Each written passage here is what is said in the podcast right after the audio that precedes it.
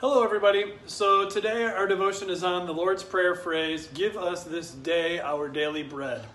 And I would like to start with asking this question Have you ever given someone a gift and you went above and beyond the call of duty in thinking over what to give them and carefully planning how you were going to pay for it and being so sure that this was just what they needed at just the right time?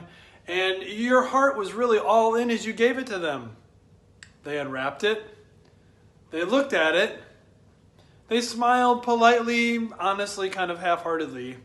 And then later that day, you heard them complaining to a fellow friend or relative about how awful that gift was, and, and their attitude was impatient. They were angry. They were even having their eyes dart everywhere and, and worried.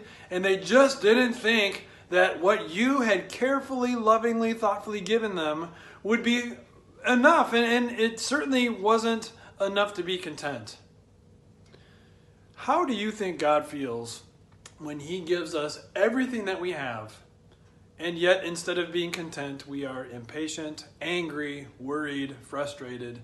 And the last thing we want to do is give Him thanks for the gift that He has given us, which is everything we need for our bodily survival, as well as faith and our home in heaven.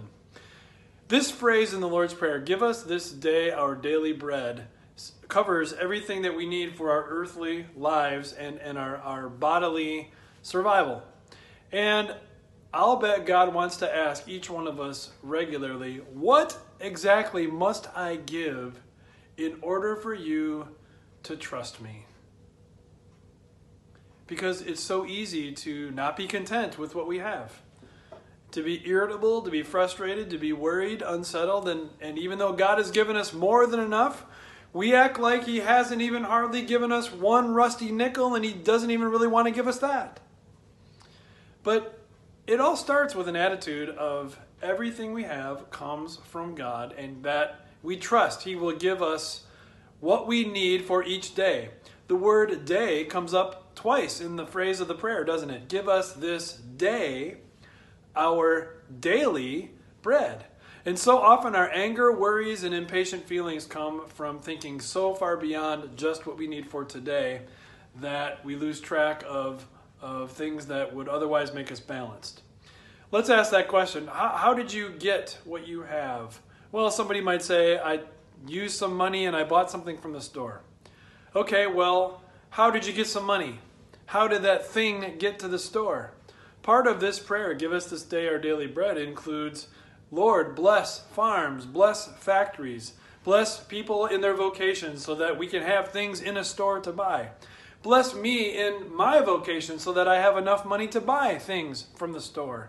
And give us this day our daily bread certainly includes worry more about today, and maybe I shouldn't even use the word worry. Instead, be thankful to God for what you have today and let tomorrow worry about itself. That certainly would cancel out a lot of fears about inflation and nest eggs and, and worries and fears that we have that often aren't even realized going forward.